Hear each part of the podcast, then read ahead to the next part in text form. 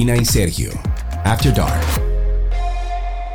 Hola amigos, ¿qué tal? Bienvenidos a este nuevo episodio de Karina y Sergio After Dark, donde siempre, siempre, siempre nos adentramos en estos temas que nos tocan muy de cerca para aprender cómo mejorar nuestra salud mental y nuestro bienestar. Estar saludables es una de las cosas más importantes para el ser humano, pero a veces la mente puede, yo diría que tejernos una enorme tela de araña que nos hace creer que estamos enfermos o que la enfermedad que estamos padeciendo es peor de lo que pensamos. Y ante este tipo de situaciones llega la angustia, llega la ansiedad, llega el miedo y muchos otros factores a bueno, a los que debemos enfrentarnos. Y es por esto que en el día de hoy vamos a sentarnos con la hermosa, talentosa, profesional, una tipa preparada hasta lo último. Yo soy fan, fan, fan. Vamos a hablar con Yasuri Borromé. Ella es psiquiatra, doctora psiquiatra, y estaremos hablando con ella la hipocondría. Recordándole siempre que Karina y Sergio After Dark llega a ustedes gracias a Farmacia Carol. Con Carol cerca te sentirás más tranquilo.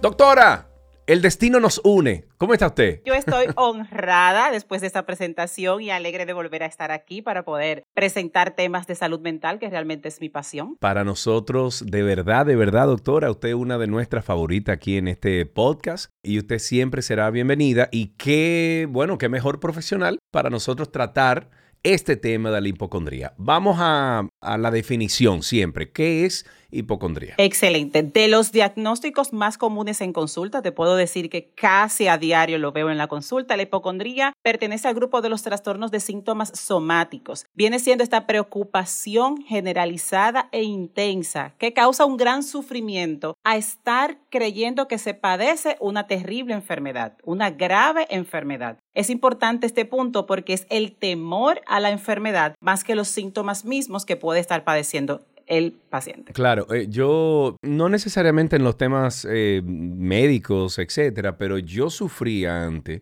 hace mucho tiempo, y no sé si, si podría eh, estar catalogado como hipocondría, pero yo sufría antes de yo preocuparme demasiado de las cosas. O sea, oiga la palabra, preocuparme y no ocuparme. Entonces, eh, bueno, mi mejor amigo es hipocondríaco. Cuando le digo tengo una gripe, ya a las dos horas me llama y dice, yo tengo una gripe grandísima, que yo, que nos juntamos con un vecino que tiene un brazo, qué sé yo, que no le funciona bien y me dice, loco, yo tengo, yo tengo algo en este brazo. Y yo, óyeme, estate quieto.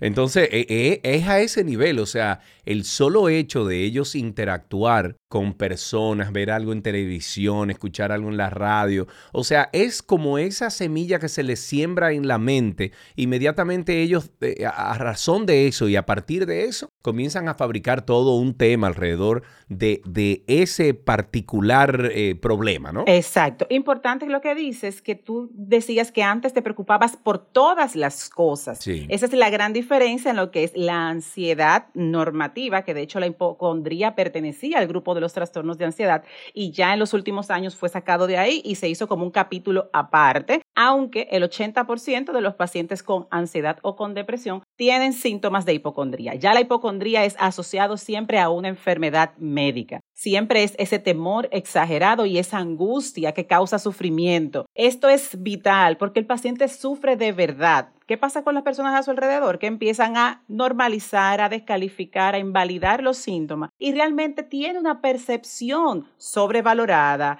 distorsionada, pero lo que percibe y lo que siente en su interior es un sufrimiento grave. Entonces, definitivamente es ese temor exagerado, tiene una disminución del umbral del dolor, o sea, por ejemplo, lo que puede ser una tensión estomacal por una comida que cayó mal, ya ellos lo catalogan como un dolor abdominal puro y pueden estar pensando en que pueden tener un cáncer o que puede haber un tumor y se van siempre a ese pensamiento catastrófico, siempre asociado a la enfermedad. La hipocondría se diferencia de la somatización importante que en la hipocondría puede haber síntomas o no puede haber síntomas. Que en la somatización siempre hay síntomas, pero estos síntomas nunca son justificados cuando se hacen evaluaciones médicas, porque a todo esto como médicos tenemos que descartar cualquier enfermedad antes de hacer el diagnóstico de hipocondría. Ok, entonces vamos a definir, doctora, ya que usted mencionó la, eh, el somatizar esa, esa acción que también hacemos nosotros los seres humanos. ¿Qué es somatizar? Vamos a definirlo para que nuestros amigos oyentes puedan saber. Mira, la somatización tiene que ver con la presentación de múltiples síntomas en el cuerpo que resultan inesperados específicos y que están asociados al mundo emocional que el paciente o reprime o no logra ver de manera consciente o a conflictos internos no resueltos. Es como la maravillosa línea en donde se mezcla lo orgánico puro con el mundo emocional. Se da mucho en los pacientes con situaciones emocionales que no pueden resolver y aparecen dolores de cabeza, dolores musculares, náuseas, mareos, vértigo, calambre. Menciono síntomas que pueden ser de cualquier enfermedad, pero siempre son como múltiples, como en diferentes sistemas, que hoy me duele la cabeza, eso es en la somatización. Mañana me puede doler un brazo, el cuello y todo esto, pero es la manifestación física de temas emocionales no resueltos. Cuando se descarta que no esté asociado a una enfermedad médica. Exacto, y usted está diciendo lo de la manifestación física y a mí, yo creo que se lo había dicho anteriormente, doctora, en, en otras sesiones, sí y, otras conversaciones que hemos tenido aquí en, en Karina y Sergio After Dark, pero a mis 28 años yo pasaba por una crisis emocional, existencial, eh, por mi vida y recuerdo que a mí me comenzaron a salir unas manchas debajo del brazo, en el brazo, en, algunos lugares, eh, en algunos lugares del cuerpo. Y yo me preocupé muchísimo porque yo dije, esto es un hongo, esto, esto es algo, o sea, esto me están comiendo la vida. Y eh, cuando fui al, dermatólogo, a la, a la, doctora dermatóloga, ella me vio, yo llegué a la consulta, yo nunca me olvido de esto, yo me senté en consulta y ella me dijo, bueno, ¿y qué te pasa? ¿Qué te trae aquí hoy? Y yo me levanto la camisa y le enseño la mancha y yo nunca me olvido, doctora, que esa señora se paró de su silla, se sentó al lado de mí, me cogió de la mano y me dijo, ¿qué te pasa? Y ahí mismo, compadre, yo comencé, llora, llora, llora, me dio un abrazo y me dijo, mi hijo, tú estás pasando por un momento muy, muy peligroso, tú estás somatizando, tu cuerpo te está diciendo que lo cojas suave contigo. Yo no sé qué te pasa, pero tú necesitas un psicólogo o un psiquiatra porque esto no va a terminar bien. Y efectivamente, doctora, yo fui a un, recuerdo que visité tres psicólogos y un psiquiatra, los famosos cuentos de eso que hago. Y nada, me traté y se me fueron las manchas, no me tuve que poner ni una cremita, nada, fue una cuestión mental y emocional. El cuerpo humano jamás puede estar desvinculado de la mente y lo acabas de ejemplificar de manera maravillosa porque sucede algo. Tenemos receptores de serotonina en la piel. La serotonina, esa parte química que está muy asociada a los estados de ánimo y la ansiedad, la tenemos en la piel tenemos más serotonina en los intestinos que en el cerebro, Sergio Carlos. No sabía eso. Entonces ahí viene donde se conecta esa parte de lo orgánico con lo mental. Y ok, es puramente mental, pero es que el cerebro es un órgano que alberga la mente y la mente alberga las emociones, los sentimientos y las conductas. Ok, doctora, pero entonces, ¿cuáles son algunos de los signos eh, de esos síntomas más comunes de la hipocondría que las personas deberían entonces estar atentas? Eh, si alguien ve, por ejemplo, yo que ve a alguien en mi entorno que está pasando por eso, o que alguien que esté escuchando este podcast, este episodio, ahora mismo diga, ah, pero yo soy hipocondríaco. ¿Cuáles son esos signos? En primer lugar, es la vigilancia constante a todas las sensaciones de su cuerpo con la intención de entender que si algo está pasando, es una enfermedad grave. Es una sobrepreocupación que causa bastante sufrimiento tienen esa falsa creencia, siempre es una falsa creencia de la enfermedad. No llega a ser delirante de que sí, que sí, aunque se hagan analíticas, ese es otro criterio importante, van al médico, le hacen prueba y lo que dicen, no, ese médico algo se le está escapando, no me dio mucha confianza y hacen como esta ruta por médicos. Usted está hablando ahora mismo y yo estoy escuchando la mejor, o sea, la, la voz de mi mejor amigo que me dice a veces, fui al médico, pero todavía tengo. Y yo, oye, cálmate, loco, o sea, cálmate. Entonces es eso, es, es que, que nadie tiene la razón entonces. Nadie. Y siempre verbalizan, siempre hablan de una enfermedad concreta por un tiempo determinado y con el tiempo, si hay otro síntoma en otra parte del cuerpo, entonces pasan a otra enfermedad. Esta es la diferencia de la somatización, porque siempre, o del trastorno de los síntomas somáticos, que ese es otro tema, porque siempre es como, ah, no, puede ser un tumor en la cabeza, puede ser un tumor en el estómago, puedo tener colon irritable. No, la hipocondría siempre es una enfermedad fija. Yo creo que tengo tal enfermedad. Ya luego de que se descarta todo, de que por la parte racional y clínica tiene la evidencia, se quedan con la duda y esta idea puede disminuir en el tiempo y mejora un poquito los síntomas de la ansiedad o de la angustia y el temor y vuelve este activa ante cualquier evento, la enfermedad de algún amigo, alguna situación catastrófica, algún otro síntoma que realmente vuelva y aparezca en el cuerpo y ahí vuelve y se activan todos los síntomas. Pueden ser episódicos, o sea que en un año pueden tener este cuadro dos o tres veces, o puede ser persistente en el tiempo y ahí es donde entra el criterio mayor tienen síntomas que llegan, de hecho, a impactar su calidad de vida y a causar falta de funcionamiento en el día a día, o sea, interfiere con su cotidianidad. Es que ya posponen actividades sociales, es que ya posponen ir al trabajo, es que el trabajo disminuye la productividad y entonces es cuando ya este temor a esa enfermedad empieza a interrumpir el funcionamiento del día a día. Se la pasan hablando de la enfermedad o del temor a que creen que sí tienen esa enfermedad. Estos son los criterios principales. El temor excesivo, la demostración y aún la persistencia de la creencia de la enfermedad que causa sufrimiento, causa angustia, interfiere con la calidad de vida en el día a día y en un 80% de los casos está asociado a ansiedad o a depresión. Viene siendo como una característica de la base de los síntomas de un cuadro ansioso o de un cuadro depresivo, en la mayor parte de las veces. ¿Usted trata este tipo de condición? Sí. Sí, sí, totalmente. Importante que también puede aparecer solamente con la parte de psicoterapia, la terapia cognitiva conductual. Son pacientes que tienen muy poca conciencia de que es una enfermedad psicológica, Sergio. Y ahí es entonces donde viene la poca ayuda que se puede ofrecer. Ellos llegan ya con esta percepción o con esta negativa de que no, es que ya yo he ido a todos los médicos y lo último que me dicen es que venga al psiquiatra, no creyendo que necesitan el psiquiatra, sino que realmente ya no queda otra opción de otros médicos. Entonces, sí, se trata por psicoterapia, si los síntomas son leves o moderados, solamente psicología, la parte hablada, donde le hacen crear conciencia de que, mira, tienes un umbral bajo, si lo vas a sentir de tal manera, necesitas chequeos regulares, por lo menos dos veces al año, para que tengas esa tranquilidad y que tus pensamientos generan esa distorsión que te hacen creer esto. Ya psiquiatría entra cuando la gravedad es mucha, cuando ya interfiere con su trabajo, con su familia, ya no sale, no come, pospone eventos y ya toca la calidad de vida, entonces entramos los psiquiatras y si hay tratamiento farmacológico por tiempo, porque también es una enfermedad que responde muy bien, Sergio. De hecho, es un tratamiento episódico, por, vamos a hablar de tiempo, no importa, algunos seis a ocho meses de tratamiento, con una buena psicoterapia y entonces ahí el paciente se da de alta se queda con esa idea de yo tengo la característica de que puedo desarrollar síntomas, de creer que tengo una enfermedad, pero ya soy consciente de que es esa parte de alarma de mi cerebro que me está diciendo algo que probablemente no sea cierto, porque tenemos que siempre asegurarnos de que no hay un diagnóstico, porque entonces confirmaría ese gran temor. Ok, pero ahora en la era digital y también es otra de las conductas o, o de lo que veo en mi mejor amigo, que ya estoy identificando que es definitivamente hipocondríaco, la era digital yo creo que ha traído entonces consigo, bueno,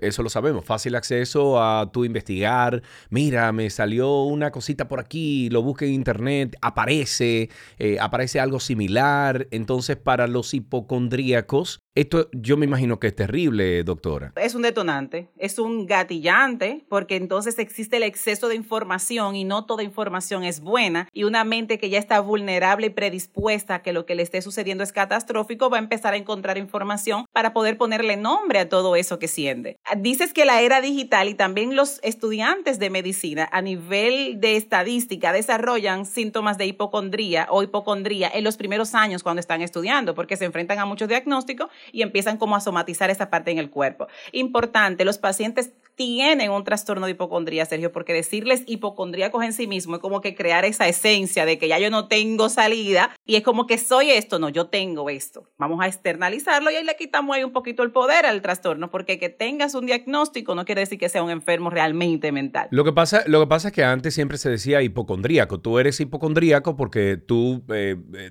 desarrollaste una hipocondría, muchísimas cosas, ¿correcto? Exacto, así es, así es, así Ok, y entonces, ¿cuál es el impacto emocional? Eh, ese impacto psicológico, eh, doctora, que la hipocondría puede tener en la vida de una persona y sus relaciones, o sea, quien le rodea, su esposo, su esposa, su novia, su novia, su mamá, su familia, sus hermanos. O sea, ¿cómo, cómo afecta todo este núcleo? Sí, Sergio, hay veces que hay que hacer una intervención familiar porque la constante preocupación, el constante temor y el no ser comprendido y en ocasiones ser descalificado y lo que dicen tú lo que ya te estás haciendo o tú no quieres poner de tu parte, que eso no es nada, ya te lo han demostrado, hace que el paciente empiece entonces a quedarse hacia adentro con todo este sufrimiento y aumenta hasta las probabilidades de los pensamientos de muerte y los pensamientos suicidas. Impacta gravemente la calidad de vida y de las relaciones, porque los familiares que aunque no tienen la condición sufren al ver a su familiar sufriendo, llegan un momento hasta que se cansan. Entonces a veces la psicoeducación es familiar, hay que hablar con la pareja, hay que hablar con la familia, de sí, si es necesario contener, validar la emoción. Y desde ahí vamos a buscar alternativas, porque es como ese pensamiento rígido de que sí me está pasando algo y es grave. Entonces la familia no es que va a hacer terapia con el paciente, sino mira cómo te sientes hoy, qué tú necesitas hoy.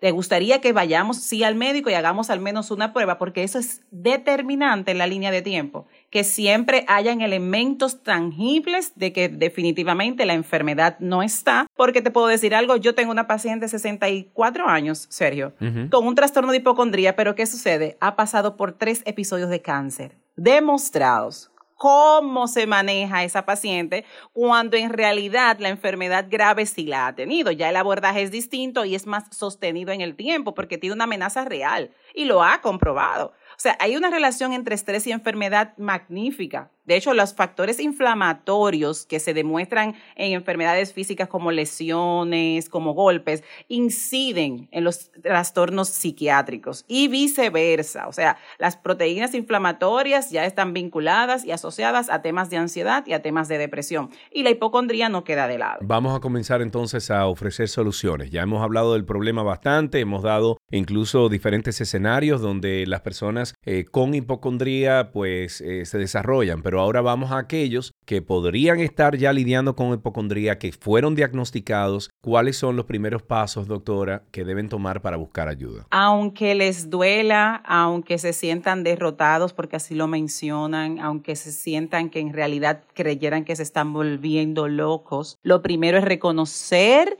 la necesidad de que es ayuda psicológica y que no es de otras enfermedades. Primero es como yo acepto, no me resigno, porque la resignación como que arrastra este peso de, conformarse, no, reconocer, bueno, sí, definitivamente esto tiene nombre porque estos síntomas son los que yo tengo, hay que aceptar porque si yo no acepto, yo no puedo trabajar lo que realmente me pasa y voy a estar lidiando con síntomas todo el tiempo. Reconocer de que si es un síntoma y es un cuadro psiquiátrico o psicológico, buscar la ayuda en expertise, trastorno, eh, pacientes que tengan un abordaje cognitivo-conductual, terapia individual, la parte de la, del psicoanálisis también funciona muy bien porque a veces estos temas de hipocondría vienen dados por alguna enfermedad grave en algún familiar, alguna muerte traumática o catastrófica cercanos a ellos. Siempre como que hay una semillita, como tú mencionas, que en alguna etapa de la vida se entró y se quedó en ese sistema de alarma. Entonces lo reconozco, busco la ayuda y pongo en práctica mis mecanismos. Tengo ya más de dos semanas porque para desarrollar el trastorno de hipocondría se necesitan son seis meses de síntomas constantes del sufrimiento y del malestar. Entonces ya yo tengo más de dos semanas con este pensamiento, con estas sensaciones que me están generando mucha preocupación y ya está interfiriendo con mi calidad de vida, altera mi sueño, altera mi apetito, voy a buscar ayuda. Importante es la frecuencia de los pensamientos y del temor, importante la magnitud y la intensidad, porque a veces los síntomas pueden estar frecuentes, pero no interfieren y puedo seguir funcionando. Eso es vital, la frecuencia, la intensidad y la capacidad de interferir con el día a día. Ahí se necesita buscar la ayuda, un acompañamiento psicológico y que el psicólogo defina si necesita psiquiatría o no. Pero lo primero es reconocer. Ok, en, su experiencia entonces ha habido casos exitosos en los que las personas han superado la hipocondría. Eh, ¿Cómo lo lograron? ¿Cuánto duró el proceso, doctora? Una de alta absoluta, pacientes que tengo más de seis años o cinco años que no he vuelto a ver en terapia y que eventualmente me escriben como agradecimiento. Es el abordaje farmacológico por seis meses con el abordaje terapéutico en ese mismo tiempo. Claro que la psicoterapia viene siendo quincenal o semanal dependiendo del inicio y la parte psiquiátrica un abordaje una vez por mes hasta que se agote el proceso. Pero sí se cura, sí se da de alta, sí puede disminuir completamente la intensidad y ahí necesitamos buscar hay características de personalidad que pueden ser el clúster C, un poquito los ansiosos que siempre voy a tener esta predisposición. También hacer que el paciente tenga conciencia de que, bueno, yo voy a estar eventualmente lidiando con esto, pero no tengo que permitir que todo el tiempo interfiera con mi vida. Entonces, todo ese insight, que es esa conciencia, que es ese autoconocimiento, es lo que nos permite dar de alta. ¿Cuándo damos de alta? De ya yo reconozco, ya no hay síntomas porque mejoran totalmente, hay un muy buen pronóstico con la hipocondría y puedo continuar con mi vida. Ok, para finalizar, ¿cómo si yo, bueno, ya yo sé que mi mejor amigo es eh, o está pasando por hipocondría o, experimenta hipocondría, ¿cómo lo puedo ayudar a él? Eh, enseñándole el podcast.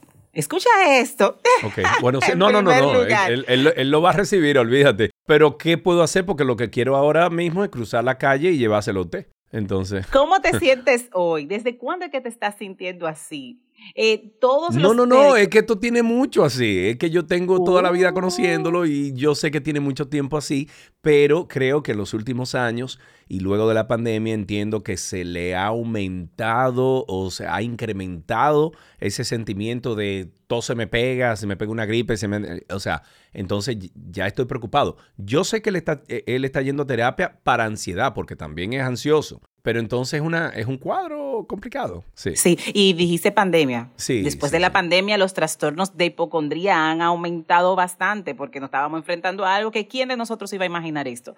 Lo primero es esa conversación que se permita sentirse escuchado, Sergio. Lo importante es como entrar al campo emocional. No me puedo ni siquiera imaginar el sufrimiento, pero cómo vas, qué has mejorado y siempre hacerle ver, mira, de tiempo de un tiempo para acá te estoy viendo mejor, está saliendo más. Entonces reforzar esos aspectos buenos que ya ha estado, eh, vamos a decir, pudiendo gestionar en el día a día y hacérselo ver, porque a veces los pacientes están tan envueltos en el malestar y en los síntomas que no notan y no ven que realmente ya han hecho algún movimiento de cambio, que sí han mejorado y empezar como a observarlo. Te estoy viendo, no con el cuadro de la enfermedad, sino a ti como ser humano, a ti como persona. Te veo mejor o tengo unos días que no te estoy viendo bien, ¿qué está pasando? Hay algo más y buscar siempre estresores, Sergio. ¿Cómo vas en el trabajo? ¿Cómo va la familia? ¿Hay alguna otra preocupación? Porque entonces ahí el paciente en lo que habla y airea sus emociones tiene la capacidad de disminuir esa intensidad de ese malestar. ¿Cómo ayudarlo? Estando, pero es bueno saber estar, porque a veces los familiares están, pero realmente no ayudan. De fondo hay mucho amor, pero de forma de no, y que ya tú tienes mucho tiempo y esto,